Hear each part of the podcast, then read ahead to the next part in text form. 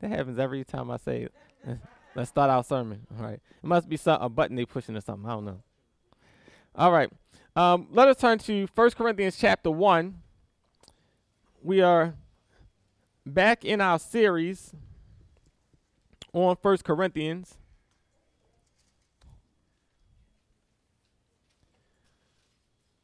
This series on 1 Corinthians is titled Confronting a Contradictory Church. Confronting a Contradictory Church. Paul is addressing the Corinthian church because they were not living in line with what they believed, right? Today we're going to look at verses 10 through 19 of chapter 1. Chapter 1, verses 10 through 19.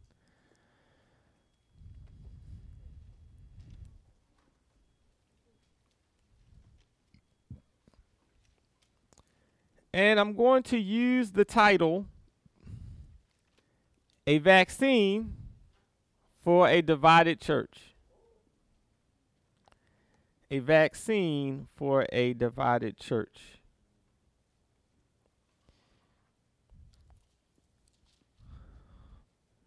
I'll start reading at verse 10. Paul says, Now I appeal to you, brothers and sisters, by the name of our Lord Jesus Christ that all of you be in agreement and there be no divisions among you, but that you be united in the same mind and the same purpose. For it has been reported to me by Chloe's people that there are quarrels among you, my brothers and sisters. What I mean is that each of you says, I belong to Paul, or I belong to Apollos, or I belong to Cephas, or I belong to Christ. Has Christ been divided? Was Paul crucified for you? Or were you baptized in the name of Paul? I thank God that I baptized none of you except Crispus and Gaius, so that no one can say that you were baptized in my name. I did baptize also the household of Stephanas. Beyond that, I do not know whether I baptized anyone else. For Christ did not send me to baptize, but to proclaim the gospel, and not with eloquent wisdom, so that the cross of Christ might not, might not be emptied of its power. For the message of the cross is foolishness to those who are perishing, but to us who are being saved, it is the power of God. For it is written, I will destroy the wisdom of the wise, and the discernment of the discerning I will thwart. Let's pray. Father, we thank you for your word. We thank you that you have addressed all sorts of issues in your word so that we can know how to live um, in our time as the body of Christ. We pray, Lord, that you would help us to uh, look at this passage, reflect on ourselves, our time, our culture, the church today, uh, and, and, see uh, how some of our practices are contributing to emptying the cross of its power. We pray, Lord, that you would teach not only our church, but the body of Christ as a whole how to be of the same mind and of the same purpose, because it is only when we are on one accord that we have the power to live out a proper witness for Christ and to bring glory to you. We ask, Lord, that you would work in our time to bring the body of Christ together so that we can fulfill our mission of spreading the gospel to every nation, every man, every woman, every boy, and every girl. We thank you now. In Jesus' name, amen. Throughout world history, there have been more than a dozen pandemics that have unleashed inestimable human suffering and death. These pandemics go back as far as 430 BC in Athens during the Peloponnesian War. These pandemics include smallpox, leprosy, three bubonic plagues, cholera, measles, the Spanish flu, and now COVID 19. Of course, I've left out lots of other ones. Each of these pandemics have caused numerous deaths, sometimes killing two thirds of entire populations. In 1770, an English doctor named Edward Jenner became interested in the idea that a person who had been infected with the cowpox disease would be protected from becoming ill from smallpox. Cowpox, which is an uncommon and usually mild illness, can be transferred from cows to human beings via sores on the cow's body. In 1796, Edward Jenner tested his hypothesis that a person infected with cowpox would have immunity from smallpox. And on May 14th, 1796, Jenner inoculated an eight year old boy named James Phipps with matter from a cowpox sore on the hand of milkmaid Sarah Nelms. Okay, so he just he just popped the, the sore, rubbed the pus on the little boy. Okay, that was you know vaccines back then. All right, okay, all right. Phipps suffered a local reaction and felt poorly for several days, but made a full recovery. In July of the same year, Jenner inoculated Phipps with matter taken from a fresh human smallpox sore in an attempt to challenge the protection from cowpox. Phipps remained healthy. Jenner next demonstrated that cowpox matter transferred in a human chain from one person to the next provided protection from smallpox. Two years later, in 1798, the world's first vaccine, which was for smallpox, was produced. Okay, so that was their their way of coming up with vaccines. They just took pus from one person, rubbed on another person, and realized, hey, this is protecting us from from disease. All right, so in 1796 we have our first vaccine. More than two centuries later, the discussion about vaccines are a daily part of life. Every day, we hear about the coronavirus vaccine on various forms of media. We are told that we need the vaccine in order to develop herd immunity. Herd immunity is when the majority of a population is immune to an infectious disease, which then provides indirect protection to those who are not immune to that disease. So, for example, if 80% of the population gets vaccinated and has herd immunity, that means four out of five people, right? They cannot get or spread this disease, which protects the other one fifth of um, um, fifth of people um, who has not been uh, vaccinated, and in this way, um, the, the spread of the disease is kept under control.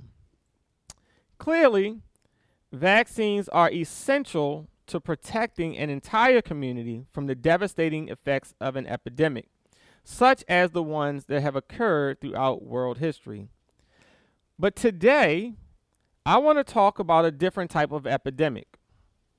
This epidemic is not a physical epidemic, but a spiritual epidemic. This epidemic is division in the church. This spiritual epidemic is even more serious and severe than a physical one because its casualties have temporal and eternal consequences. However, as Paul makes clear in 1 Corinthians chapter 1 verses 10 through 19, God has provided a vaccine through the cross of Jesus Christ that is powerful enough to provide the church with spiritual herd immunity from the devastating effects of division. Now, I want us to look at um, a couple things in this passage. First, we're going to look at verse 10, which is going to show us the importance of unity. Why does the Bible talk so much about unity? Uh, second, in verses 11 through 17, we're going to talk about the symptoms of a sick church. And then in verses 17 through 19, we're going to talk about a central focus on the cross of Christ is the vaccine for division in the church.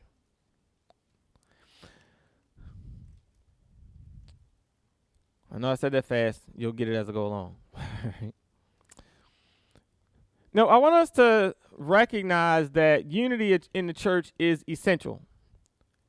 What we see is that division in the body of Christ, it robs the church of its power. Right? It robs the church of its witness to the world. When people see division in the body of Christ, what it does is tells them that the gospel of Jesus Christ is not true. Right? You all remember that Jesus said to his disciples before he the night before he was crucified, he says that they should love one another because by this, by them loving one another, all men will know that I am the Christ.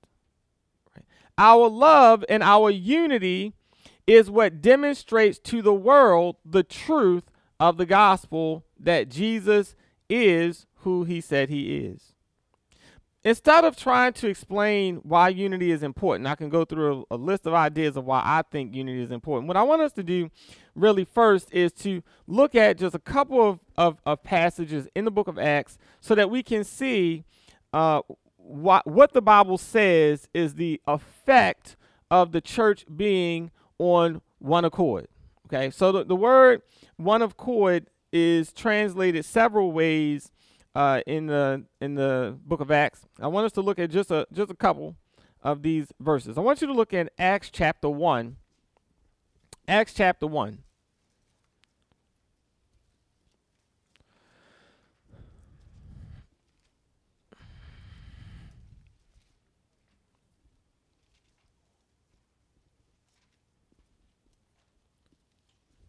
just moving one book, two books, I'm sorry, to your left. Acts chapter 1. I'm going to read verses 6 through 14. And what I want you to see here is that unity in the church affected the church choosing a new leader. Okay? We all are familiar. We know that Judas was a, an apostle, right? He hung himself, and they needed to choose a replacement. It was not until the church was on one accord that they then were able to select a new leader. Verse 6 So when they had come together, right, they asked him, Lord, is this the time when you will restore the kingdom to Israel? He replied, It is not for you to know the times or periods that the Father has set by his own authority but you will receive power when the Holy Spirit has come upon you. And you will be my witnesses in Jerusalem and in Judea and Samaria and to the ends of the earth. When he had said this, as they were watching, he was lifted up, and a cloud took him out of their sight. While he was going, and they were uh, gazing up toward heaven, suddenly two men in white robes stood by them. They said, Men of Galilee, why do you stand looking up toward heaven? This Jesus who has been taken up from you into heaven will come into in the same way as you saw him go into heaven. then they returned to Jerusalem from the mount called Olivet, which is near Jerusalem, a Sabbath day's journey away. When they had entered the city, they went to the room upstairs where they were staying Peter and John and James and Philip um, Andrew, Philip, and Thomas, Bartholomew and Matthew, James, son of Alphaeus, and Simon the Zealot, and Judas, son of James. All these were constantly devoting themselves, and this word devoting themselves uh, can be translated were on of one accord, constantly devoted themselves to prayer together with certain women, including Mary, the mother of Jesus, as well as his brothers. Now, the rest of the passage goes on to talk about how they needed to find a leader in order to replace Judas. And because they were on one accord, they was devoting themselves to prayer, the Holy Spirit led them to pick Matthias. Next, in Acts chapter 2,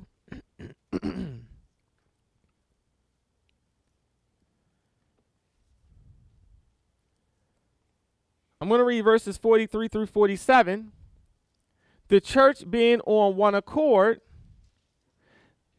produced salvation in their community. Their unity is what drew other people to Christ. Verse 43 All came upon everyone because many wonders and signs were being done by the apostles. All who believed were together, okay, together on one accord, and had all things in common they would sell their possessions and goods and distribute the proceeds to all as any had need. Day by day, as they spent much time together in the temple, they broke bread at home and ate their food with glad and generous hearts, praising God and having the goodwill of all the people. Now, notice it says they spent much time together. They spent time at the temple and in each other's homes, eating, fellowship, spending time together, right? Whenever there was someone who was poor or needy in the church, people would sell their own possessions to take care of those who were in the church. And it says they had goodwill of all the people. Everybody in the community could look at them and say, Wow, we've never seen anything like that before. Look at the result. And day by day, the Lord added to their number those who were being saved. Unity in the church is oftentimes the greatest form of evangelism. okay. People are drawn to Christ because they see a loving community that cares for each other. Next, I want us to look in Acts chapter 4. Acts chapter 4. Starting at verse 23. And I want us to see here that unity, unity in the church caused the church to be filled with the Spirit and gave them the ability to boldly proclaim the word despite being persecuted. They were being threatened not to keep preaching or teaching in the name of Jesus. But because they were unified, right, the Holy Spirit filled them so that they could go right back out on the same corner that they had just been beaten on and proclaim the same Jesus. Listen what he says, verse 23. After they were released, they went to their friends and reported what the chief priests and elders had said to them. When they heard it, they raised their voices together to God and said, Sovereign Lord, who made the heaven and the earth, the sea, and everything in them. It is you who said by the Holy Spirit through our ancestor David, your servant, Why do the Gentiles rage and the peoples imagine vain things? The kings of the earth took their stand, and the rulers have gathered together against the Lord and against his Messiah. So this is from Psalm 2. For in this city, in fact, both Herod and Pontius Pilate, with the Gentiles and the peoples of Israel, gathered together against your holy servant Jesus, whom you anointed to do whatever your hand and your plan had predestined to take place. And now, Lord, look at their threats, and grant to your servants to speak your word with all boldness while you stretch out your hand to heal, and signs and wonders are performed through the name of your holy servant Jesus. When they had prayed, the place in which they were gathered together was shaken, and they were all filled with the Holy Spirit and spoke the word of God with boldness. They were on one accord, so much so that God filled them with the Spirit and shook the place that they were in. okay? And they were filled with boldness so that they could go out and continue proclaiming Jesus' name. Last one, Acts chapter 5, verse 12. I want you to see that unity in the church produces healing, miracles, and again, salvation in the community. Healings, miracles, and salvation in the community. Acts chapter 5, verse 12. Now, many signs and wonders, okay, so miracles, were done among the people through the apostles, and they were all together, so, right, all together on one accord in Solomon's porch. None of the rest dared to join them, but the people held them in high esteem. Yet more than ever, believers were added to the Lord, great numbers of both men and women, so that they even carried out the sick into the streets and laid them on cots and mats, in order that Peter's shadow might fall on them, um, on some of them, as he came by. A great number of people would also gather from the towns around Jerusalem, bringing the sick and those tormented by unclean spirits, and they were all cured.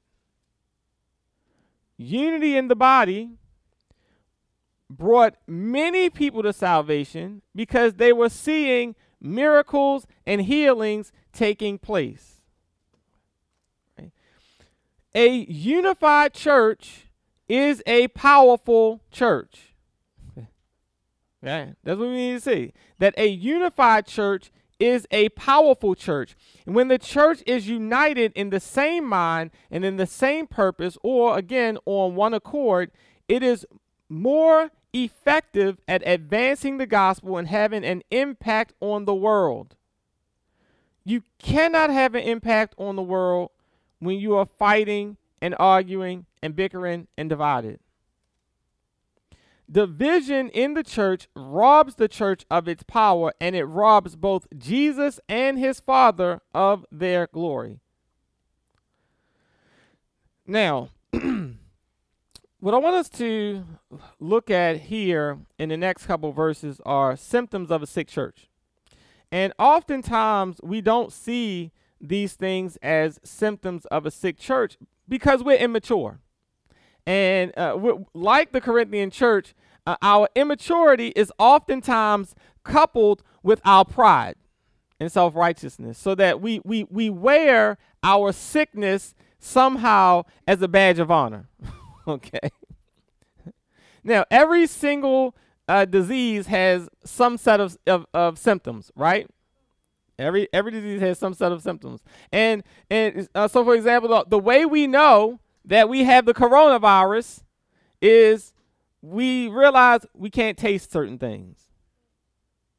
Right? We develop some kind of a cough. Right? So so the symptoms are often the only thing that alerts us to the fact that we are sick. Now, what I want us to see here is that uh, these symptoms are not always the disease the symptoms are just there to alert us that there's some kind of deeper issue that we need to address, right? The Corinthian church was sick, but instead of recognizing their spiritual illness, they ignored their symptoms and even wore their symptoms as a badge of honor. Later, Paul will address the Corinthians' deeper underlying issue, which is trusting in the wisdom of men rather than in the wisdom of God. We'll see that next week when we come back and look at the rest of chapter 1. This underlying issue, them putting their trust in the wisdom of men versus the wisdom of God, is evidenced by two symptoms. First, the first symptom is that the church was dividing along party lines. That's the first symptom of their disease. And the second symptom of their disease is that the church was being sidetracked by important but secondary issues, right? They were dividing along party lines, and two, they were being sidetracked by important but secondary issues. In verses 11 through 13, Paul says, It has been reported to me by Chloe's people that there are quarrels among you, my brothers and sisters. What I mean is that each of you says, I belong to Paul, or I belong to Apollos, or I belong to Cephas, or I belong to Christ. Has Christ been divided? Was Paul crucified for you? Excuse me. Or were you baptized in the name of Paul? the Corinthians' first symptom was that they were dividing the church based on who their favorite leader was. I belong to Paul's group. I belong to Apollos' group. I belong to Peter's group. Then you got the super spiritual people. I belong to Jesus' group. Okay, okay. right. That they were, were dividing the church up based on who their favorite leader was because they thought somehow that the person being a better leader or a more gifted speaker or whatever somehow gave them some form of credibility or honor because they belong to that particular group. And Paul has to teach them that this division, this factionalism, is immature. It's prideful, it's sinful. Now, sometimes it's hard for us to recognize that this type of issue is present in the church today. Not just our church, but in in the church itself. It's hard for us to think this way because uh, we we don't want to admit that that we are immature and prideful like the Corinthian church is, right? Um, I, I remember times at my former church when uh, people would come in and and um, it may be a Sunday that my former pastor was not preaching, and um, and immediately people were like, well, "Who preaching today?" right? and and and I and I immediately learned the lesson that I, I have applied for the for the last twelve years. I have never once, and I know my executive team, they be upset. They be like, "Why you ain't tell us you ain't preaching?" right? I've never once in the last twelve years let people know in advance when I'm not the person that's gonna be preaching. okay. Because people would come in the door well, who's preaching? And, and and depending on who was preaching that day, some people literally would turn around and get in their car and go home.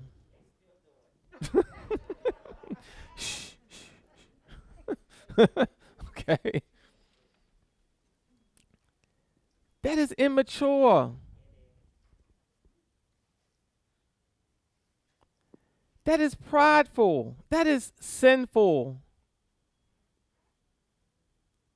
because er, of course no nobody is gonna preach like you know the like the pastor or your favorite person but but every single person who has been called by god has something that they can teach you we as christians should be able to learn from anybody that is preaching the word of god it's a shame that we divide ourselves up into our favorite preacher or favorite leader. When I was teaching the Bible Institute, I would have a class full of people. Then other people might have one or two people in their class, right? It, it, it's a shame. It's the word of God that you're in the class looking for. You're not looking for me or the person teaching. It's the word of God that we should be after. Sometimes people think, well, that, well, that's not me. I don't fall into that category. So I have two more examples. Okay, you know, you know, you you, you know me. I keep, you know, forcing something until I get it to where it be. And I know people won't be upset, but hey, I'm like Pastor Bob Pierce. He said, God calls some people to have a ministry of comforting the afflicted, and God has given me the ministry of afflicting the comfortable. And I was like, oh, I'm going to steal that. I'm going to steal it. Sometimes people ask me for books or CDs on particular topics. Sometimes I recommend to people different conferences or particular authors or particular speakers. And most of the times, my recommendations are not followed because people are looking for certain things. Sometimes people say that they don't like books that I recommend because they're looking for the, this topic from a black person's perspective.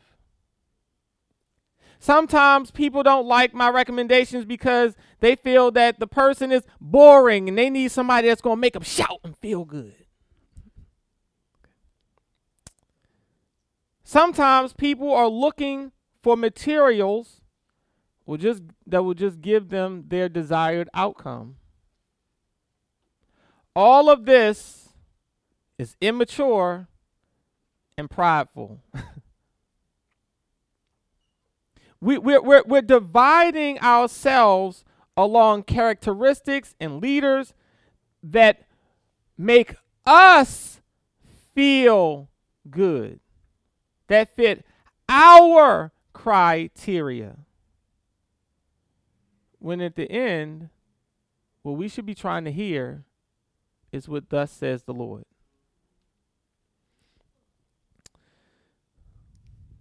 We divide ourselves in the church today into little groups and denominations based on our favorite leaders and qualifications, just as much, if not more, than the Corinthian church. And someone needs to start asking us the same questions that Paul asked the Corinthians Has Christ been divided? Was Joel Osteen crucified for you? Or were you baptized in the name of T.D. Jakes?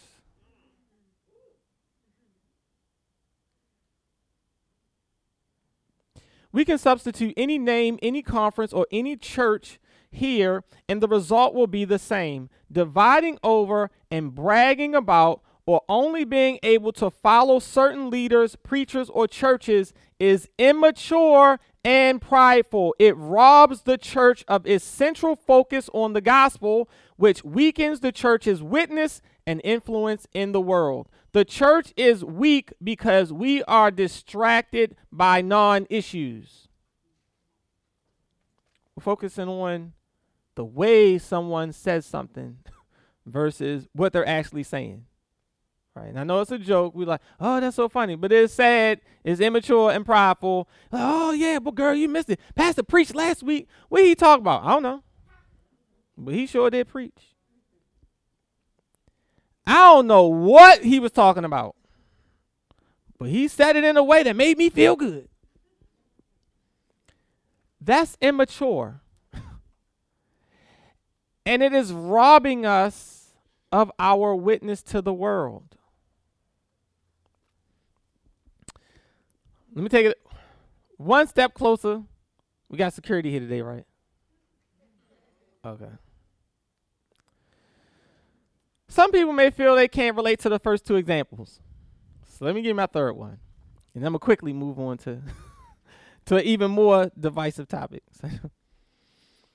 they don't see a divide in the church over favorite leaders. But today, there is a divide in the church over favorite leaders that I don't think any of us can ignore. This divide has been growing deeper over the past decade, and everyone blames the other side for the divide instead of simply admitting that the divide is sinful, immature, and prideful. Today, many people are dividing in the church over party affiliation, political party affiliation. Our favorite leaders aren't religious leaders, they are political leaders. People are literally not speaking to or unfriending other Christians. People for whom Jesus died because they belong to a different political party. We are dividing the church, breaking fellowship with those whom Christ died to save over non essential issues. Now, listen to this. Since 2016, people have been running around talking about white evangelicals. Now, stay with me on this. We are dividing from other people in Christ because of a term created by a focus group and spread on MSNBC. And everybody, I know somebody who literally stopped allowing their children to go to a youth group because they said there's too many white evangelicals in that group. And I'm like, was, was they getting the word in the group? I was like, I, was they was they preaching heresy? And so what I started doing was this: people, white evangelicals, white. I said, I started asking people, what's an evangelical? And in four years, not one person has been able to tell me what an evangelical is because they only know the word because it was on CNN and MSNBC. And then when I say, you know, you are evangelical, right? you, you, you do understand that you are an evangelical. They be like, oh, for real? and then they be like, oh, but I'm one of the good evangelicals. I ain't gonna get into what evangelical is. I'll tell you afterwards. evangelical, evangelion, good news, gospel. Somebody who believes the gospel? Are we mad at people who believe the gospel? You understand that uh, evangelical is just another word for Christian who believes certain things about the Bible?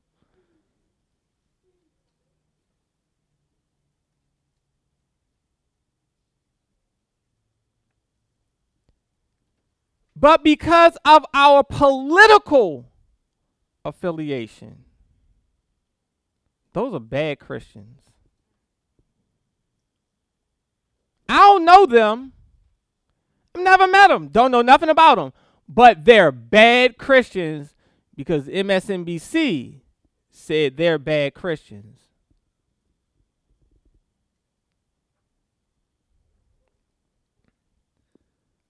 We need to start asking people Has Christ been divided? Was Donald Trump crucified for you? Or were you baptized in the name of Joe Biden?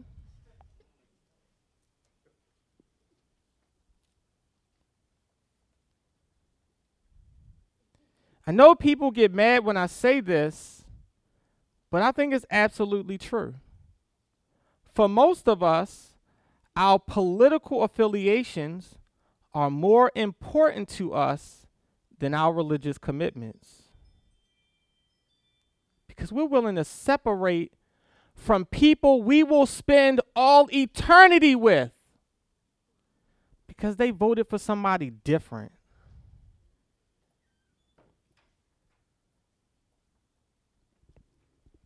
And what we try to do is justify it with our pride by trying to pretend that we and our candidate and our causes are more righteous than the other side. I'm an anti racist. That's why I vote this way. I'm pro life. That's why I vote this way. We're more righteous than the other people.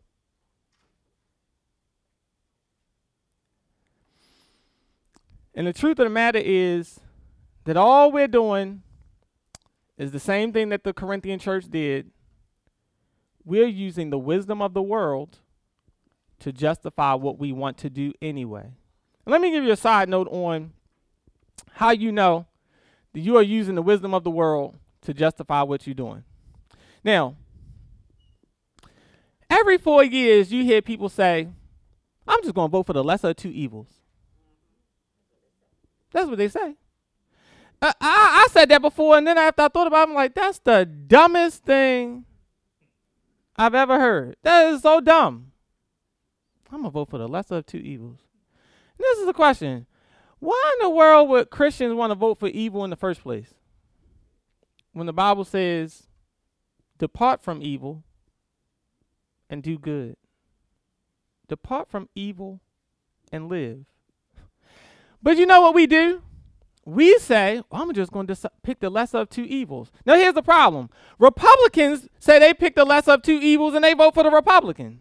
And then the Democrats say, I'm voting for the lesser of two evils, and then they vote for a Democrat. Now, how we know we both voting for the lesser of two evils and we voting for two, two different people? You know why? Because voting for the lesser of two evils is man's wisdom to justify me doing voting for who I want to vote for. Because at the end of the day, I'm the one who picks what the lesser of two evils is. Right? That's man's wisdom. Now, I'm not saying who you should vote for. You vote for whoever you want. But what we should stop doing is using man's wisdom to justify doing what we want to do in the first place. Let me move on before I get in trouble. The second symptom of a sick church is placing a central focus on important but secondary issues. Putting a central focus on important but secondary issues. Now, when I'm I'm saying that the issues that that the Corinthian church were addressing was important. Paul references baptism in verse 13, and then he spends 14, 15, 16, and 17 talking about baptism. Baptism is an important issue. It is commanded by Jesus himself that if you are associated with me, you must be baptized. It's an important issue.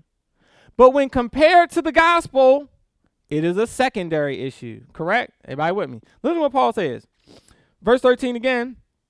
He says, Has Christ been divided? Was Paul crucified for you, or were you baptized in the name of Paul? I thank God that I baptized none of you except Crispus and Gaius, so that no one can say that they were baptized in my name. I did baptize also the household of Stephanas. Beyond that, I do not know whether I baptized anyone else.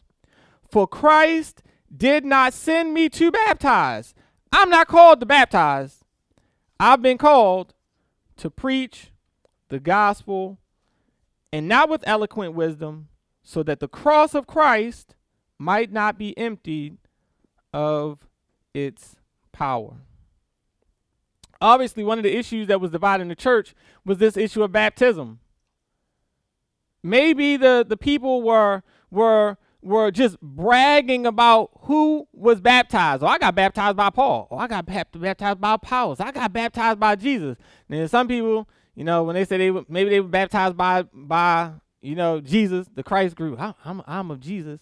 You know, maybe they like our Pentecostals today. Maybe they was baptized with fire. okay, all right. But either anyway, whatever, however you, you you see this issue, right? Th- they were dividing themselves based on this issue of baptism.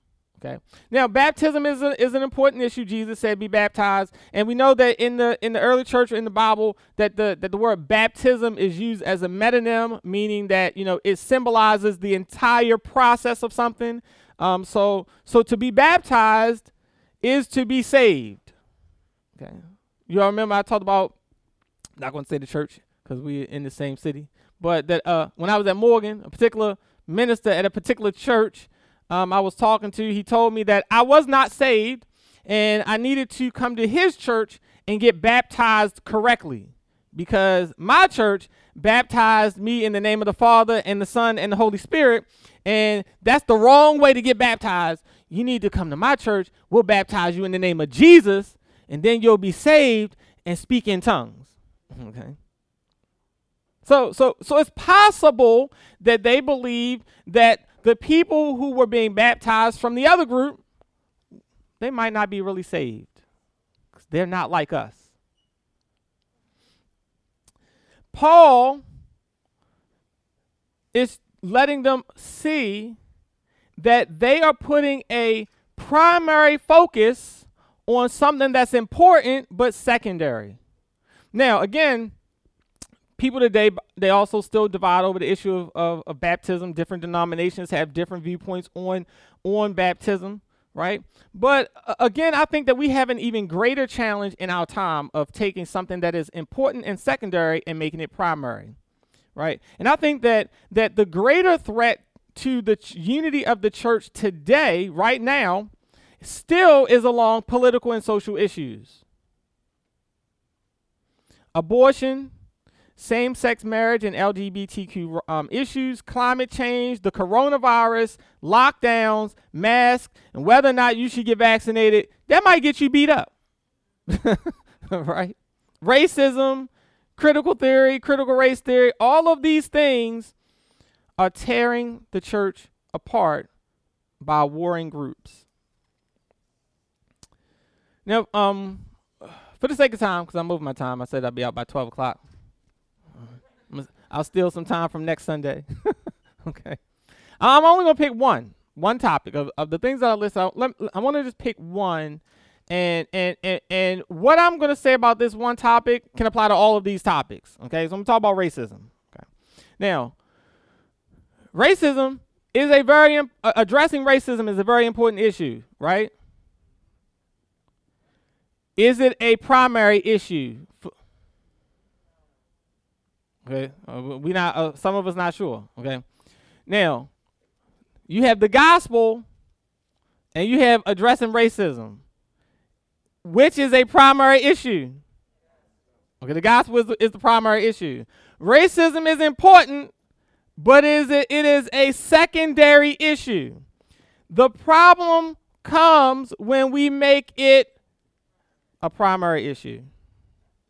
And, and this, again, along with abortion, same sex marriage, LGBTQ issues, climate change, the coronavirus lockdowns, and all, that, that the problem becomes when we make important secondary issues primary issues. this issue issue of racism is dividing whole denominations right now.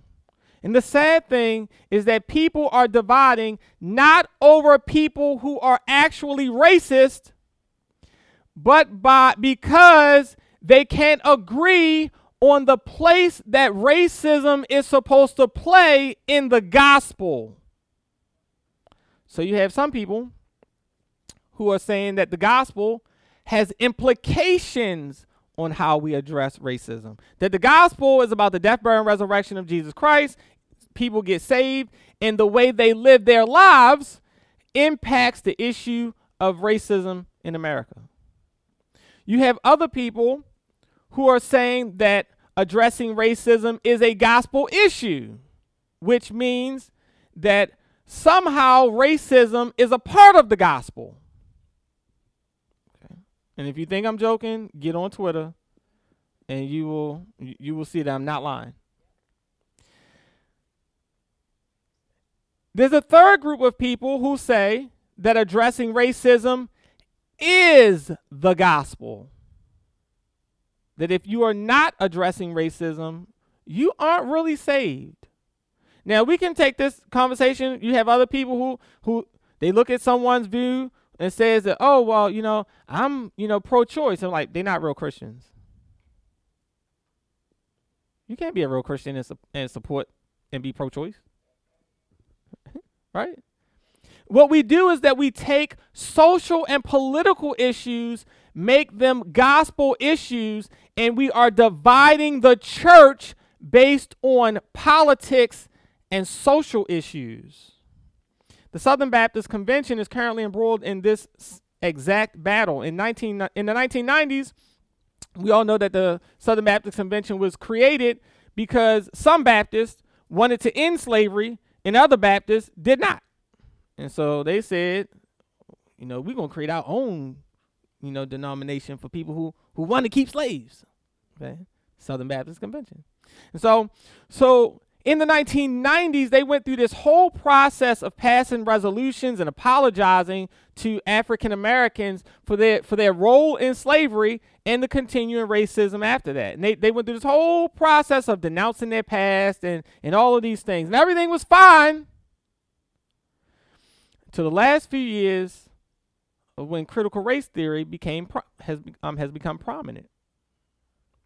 And it, it became such an issue. Some people want to adopt critical race theory. I'm not going to get into what critical race theory is. And some people think that critical race theory is just social Marxism and and, and, and then fighting back and forth. But in 19 in last year at the convention, they adopt a resolution trying to meet both groups middle way on critical race theory. And and when they adopted the resolution, a portion of, of the white churches pulled out of the convention.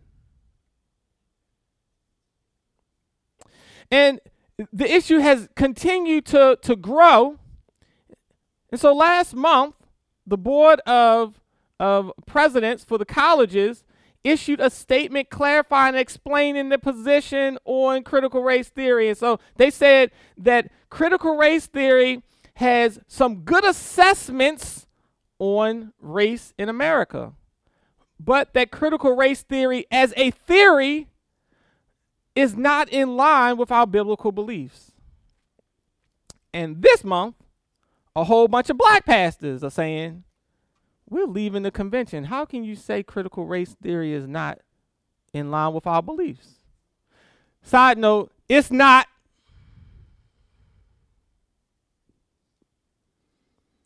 Now, here's the issue both groups have the same problem, they just don't recognize it. They are making secondary issues primary. They're making secondary issues primary. And because they are not focusing on what is central, they're dividing the church. Now, I know this is oversimplification of, of what has taken place in the last few years in the uh, in the SBC. but what I'm trying to get us to see is when we make secondary issues primary, right? We're not arguing about Yeah, you all are really racist. We're arguing about you don't think critical race theory is as valuable as we see it. We can't be a part of y'all no more. Or y'all think we should really look at some of the analyses of critical race theory? We can't be a part of y'all anymore. But what we should be saying is that this is a sinful world.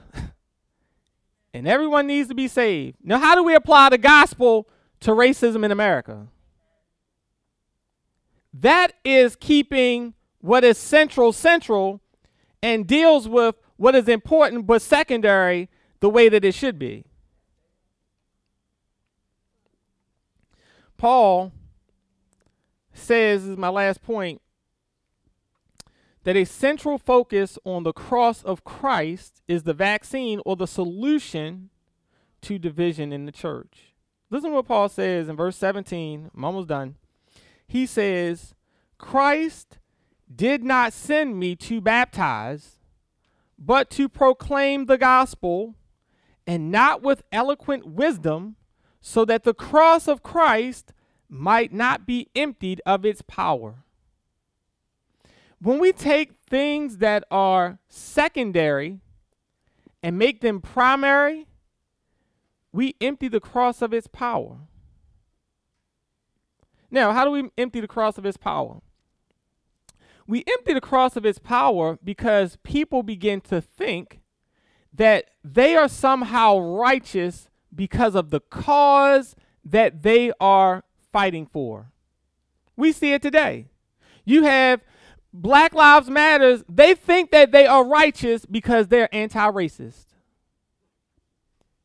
You have people who are pro-life who think that they are somehow righteous because they're fighting for the cause of unborn children. You have people who are climate change activists who think that they are more righteous than climate deniers. we can keep listing all of these groups. People think that they are righteous because they're on the right side. Of, I'm on the right side of history. No, baby, all of us are on the wrong side of history. all of us are on the wrong side of history. There's only one person who has ever been on the right side of history, and his name is Jesus Christ.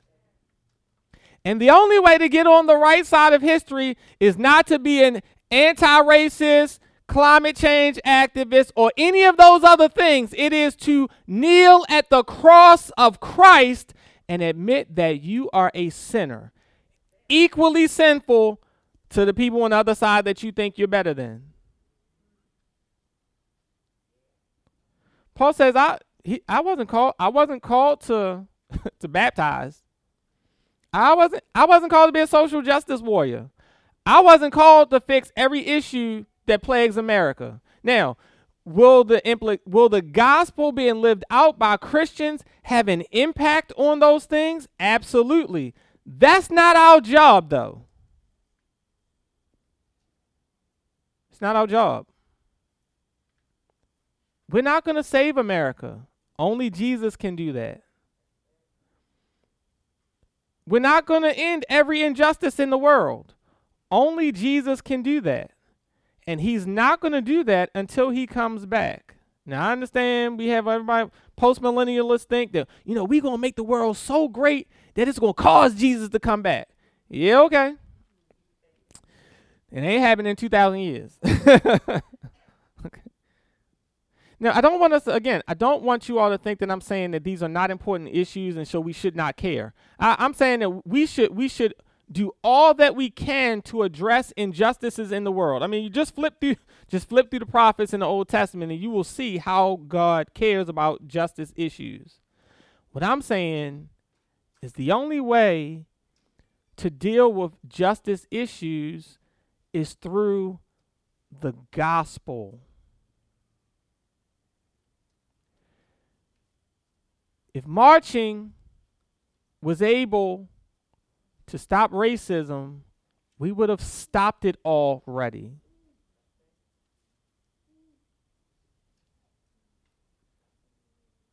But the reason that racism continues is because we're marching but not spreading the gospel. Paul says, I, I, I, was not called to baptize, but to proclaim the gospel, and not with eloquent words, so that the cross of Christ might not be emptied of its power. We need to make sure that when we're proclaiming the gospel, that the emphasis is on Christ and not on us and what we are doing, because that also empties the cross of its power. He says, verse 18, for the message of the cross is foolishness to those who are perishing, but to us who are being saved, it is the power of God. What I'm trying to get us to see is that what we what we need to do in the body of Christ is be of the Paul says be of the same mind and of the same purpose. When we are of the same mind and of the same purpose, right? We can have a greater impact on affecting change in the world because it is God's plan. If we bring Ephesians chapter 1, it is God's plan to bring everything in line to revolve around Christ. That's all God is doing in human history. He is working on making sure that everything finds its place in line with Christ. And the only way that we're going to have a change in this world is to change human hearts. The only way to change the human heart, right? The only way to, to stop someone from being a racist is in order to give. Oh, I don't know why I thought about this. I'm sorry. Y'all gonna kill me for this. Y'all gonna know exactly where this comes from. Is to give them the gospel. Only some people gonna catch that. right? The only way for someone to stop being racist is through the gospel.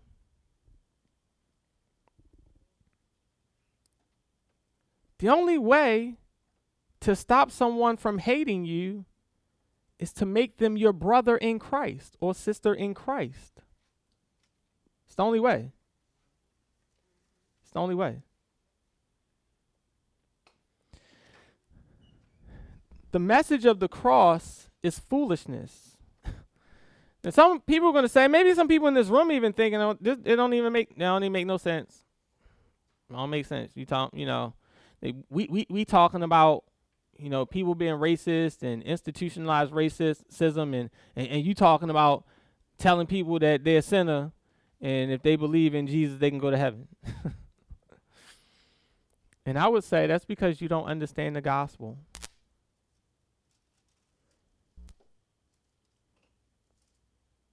Because you, you're making something primary that's not primary. America's original sin is not racism. That's just a symptom of the of the original sin. America's original sin is sin.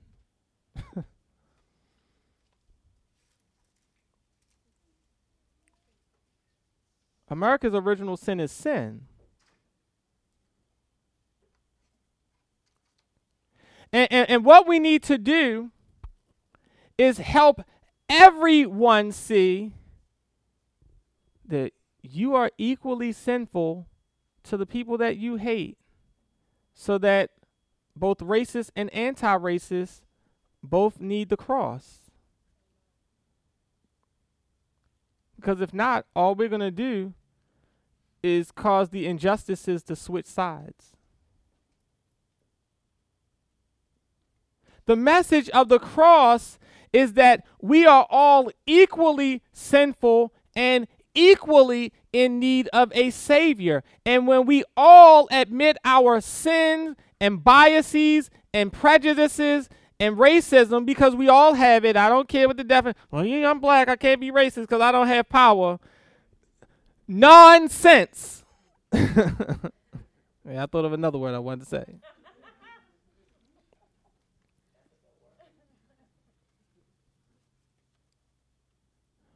All have to admit those things.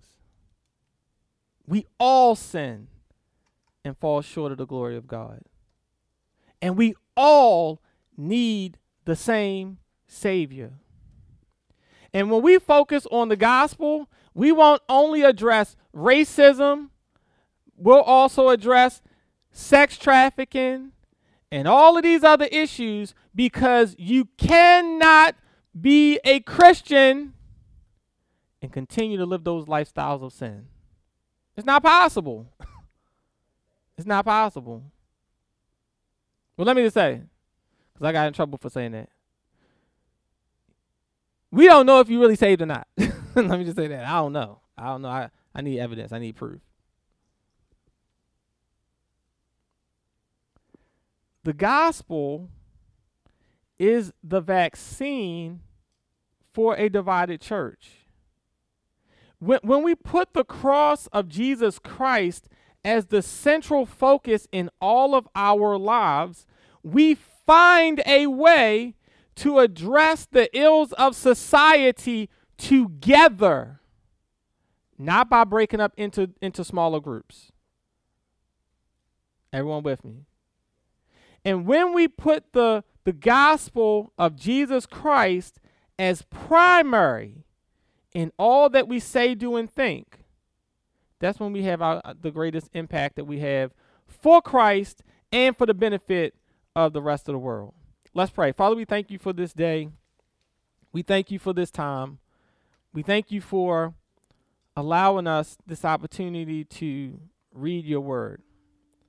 I ask, Lord, that whatever people think about my explanation of this sermon today, I pray that that you would help us to see that the primary thing is the cross of Christ.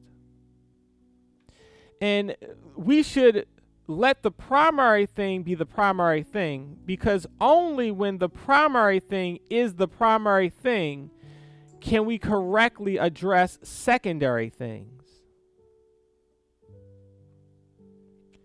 And the reason that the church is not effective in addressing secondary things, the reason that the church is still struggling with issues of racism is because we are putting secondary things like politics and social issues as primary things.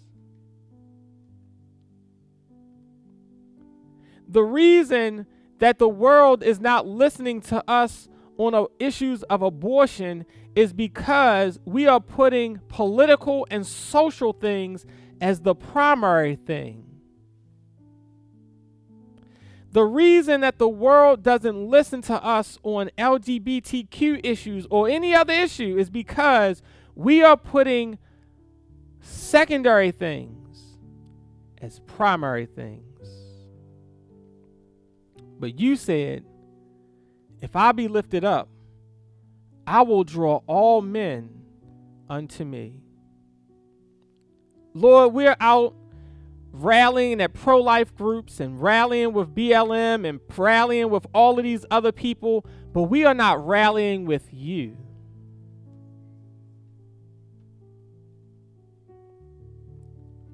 We're trying to do the work of all other organizations, but we're not doing the work that only the church can do.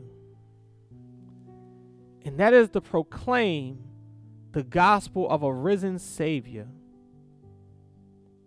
The one who died for pro life people and those who get abortions, the one who died for heterosexuals and LGBTQ people, the one who died for racist and black people and anti racist.